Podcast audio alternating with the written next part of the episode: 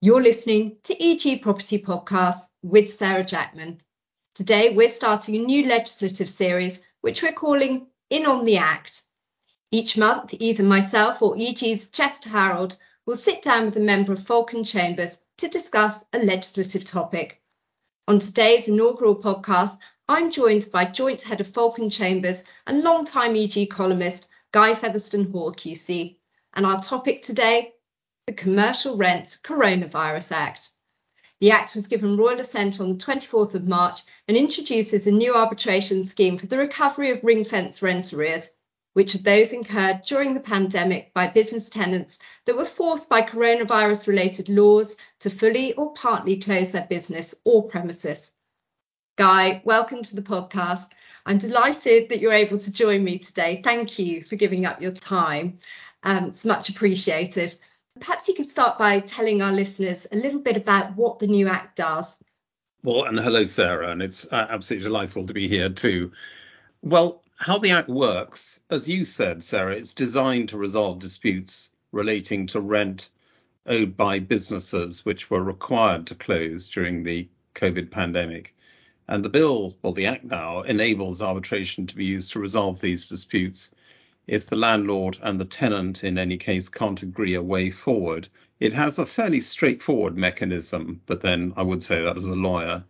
But the mechanism is for either party in a rent arrears situation, but it'll usually be the tenant, to apply for the appointment of an arbitrator who will apply specific criteria to decide whether any relief should be granted to the tenant, and then publish an award that everybody will be able to see. So that's how it works in broad outline. And tell me a little bit about why the government has implemented an arbitration scheme over, say, the use of mediation or another form of dispute resolution. Well, the, the government has been trying really for two years to get parties to play nicely. So it's had lots of guidance, I mean, about three lots. But the trouble with all that is that it was voluntary and you have very entrenched positions. You know, you've got big tenants with lots of premises who haven't been able to trade during lockdown saying, why should we pay rent if we haven't had any turnover?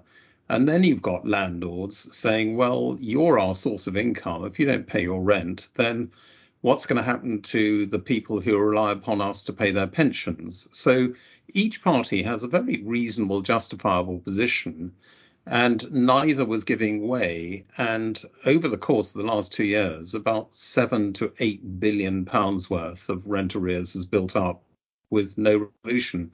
So voluntary schemes weren't going to work.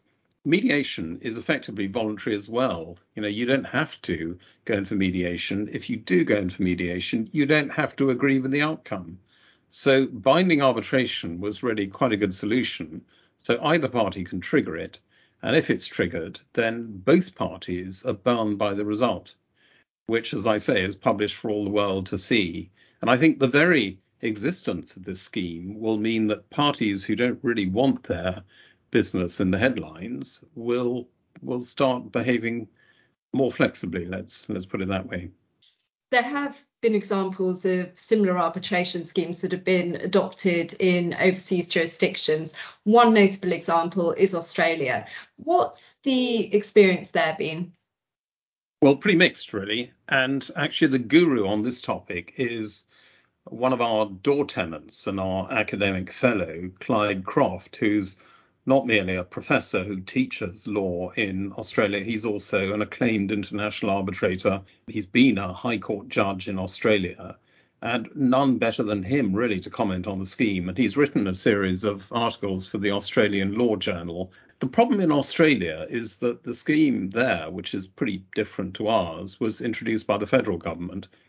And people here, I think, don't appreciate just how much the states in Australia have their own way of doing things. So the federal government will say, we want to introduce this arbitration scheme and we want you, each individual state, to adopt it.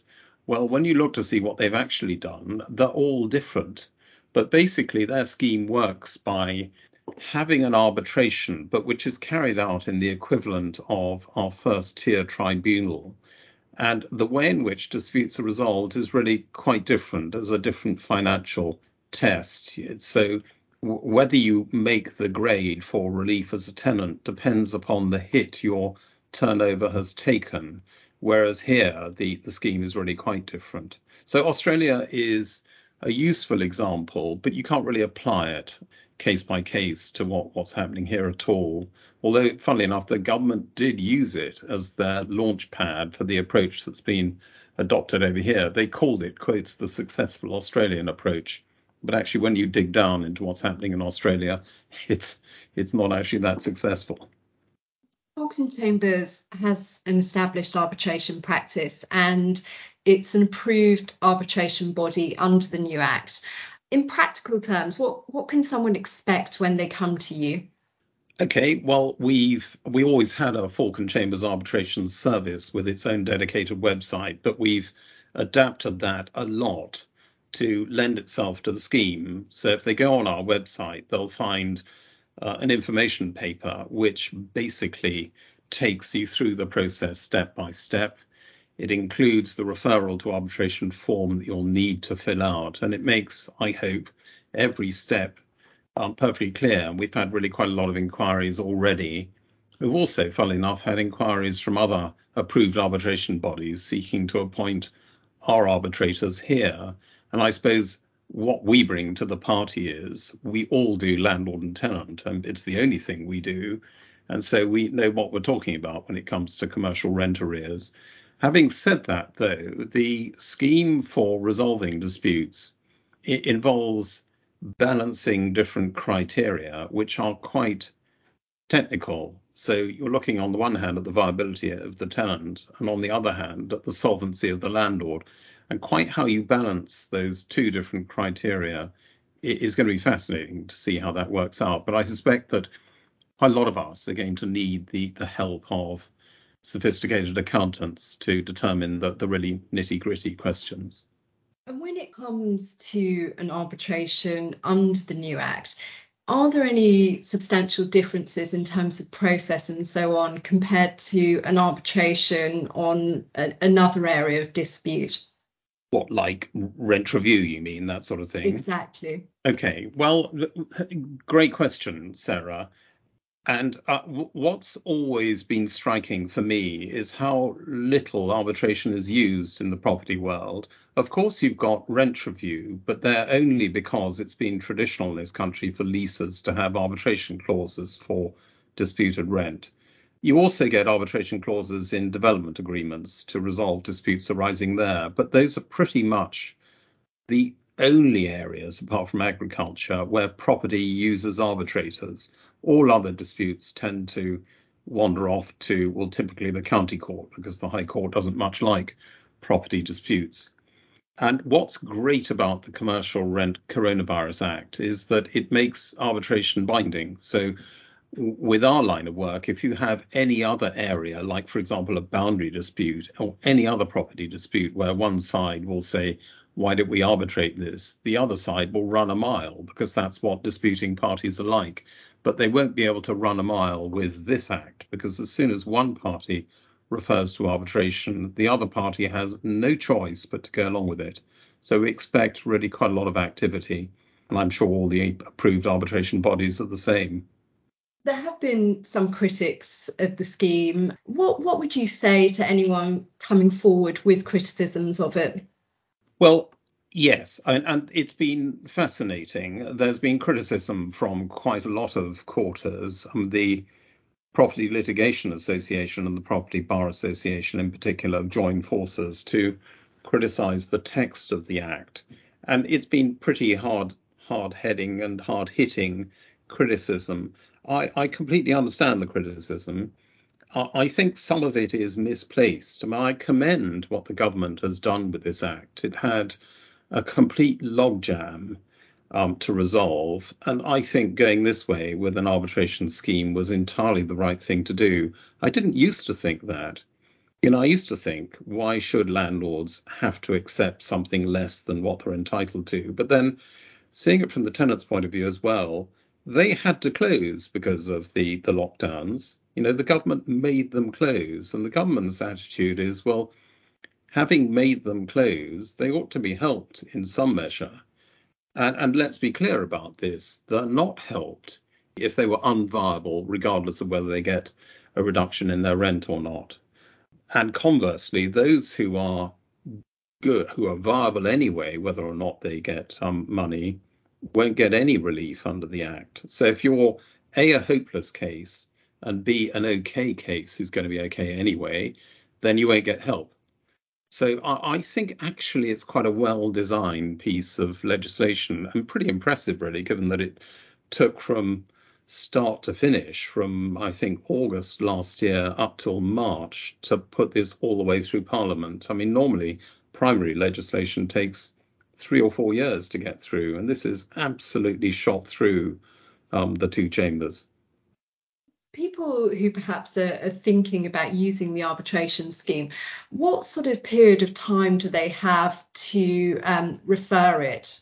Well, they've got to move quickly so the scheme of the Act lasts for six months, and that's all, unless the Secretary of State extends the period. And frankly, I doubt there'll be much appetite for extending it. So they've got to move quickly, all the more so because um, legislators cannot help themselves but put in time limits everywhere. And this act is full of time limits. So the the process of arbitration kicks off with one party informing the other that it intends to refer the dispute to arbitration, then various time limits have to run. And until that's happened, neither side can refer to the arbitrator. So it's not like a rent review dispute where you can just write off to the president of the RICS and say, Can I have an arbitrator now, please? What the arbitrator is going to be concerned to see if there's any referral is have you complied with the time limits for telling each other, telling each side first? So there are time limits there. There are then time limits for the arbitration itself. And, you know, time is already running now. You know, we're three weeks into this act already, and there's only six months to go. So parties who are thinking about referring under the act, and really everybody in a commercial rent arrears dispute ought to be thinking about it, had really better, you know, focus their thinking. And I suppose lastly, I mean, what what will happen to those cases that aren't referred? Well, after the six months has um, wound its way, I should think landlords will be herring after them with all sorts of, you know, tools from the landlord's usual armory. So they'll be seeking to forfeit their leases, you know, whatever landlords normally do when there are arrears of rent. So parties have got six months ready to sort themselves out. Otherwise, it's going to be back to the old brutal ways, I'm afraid.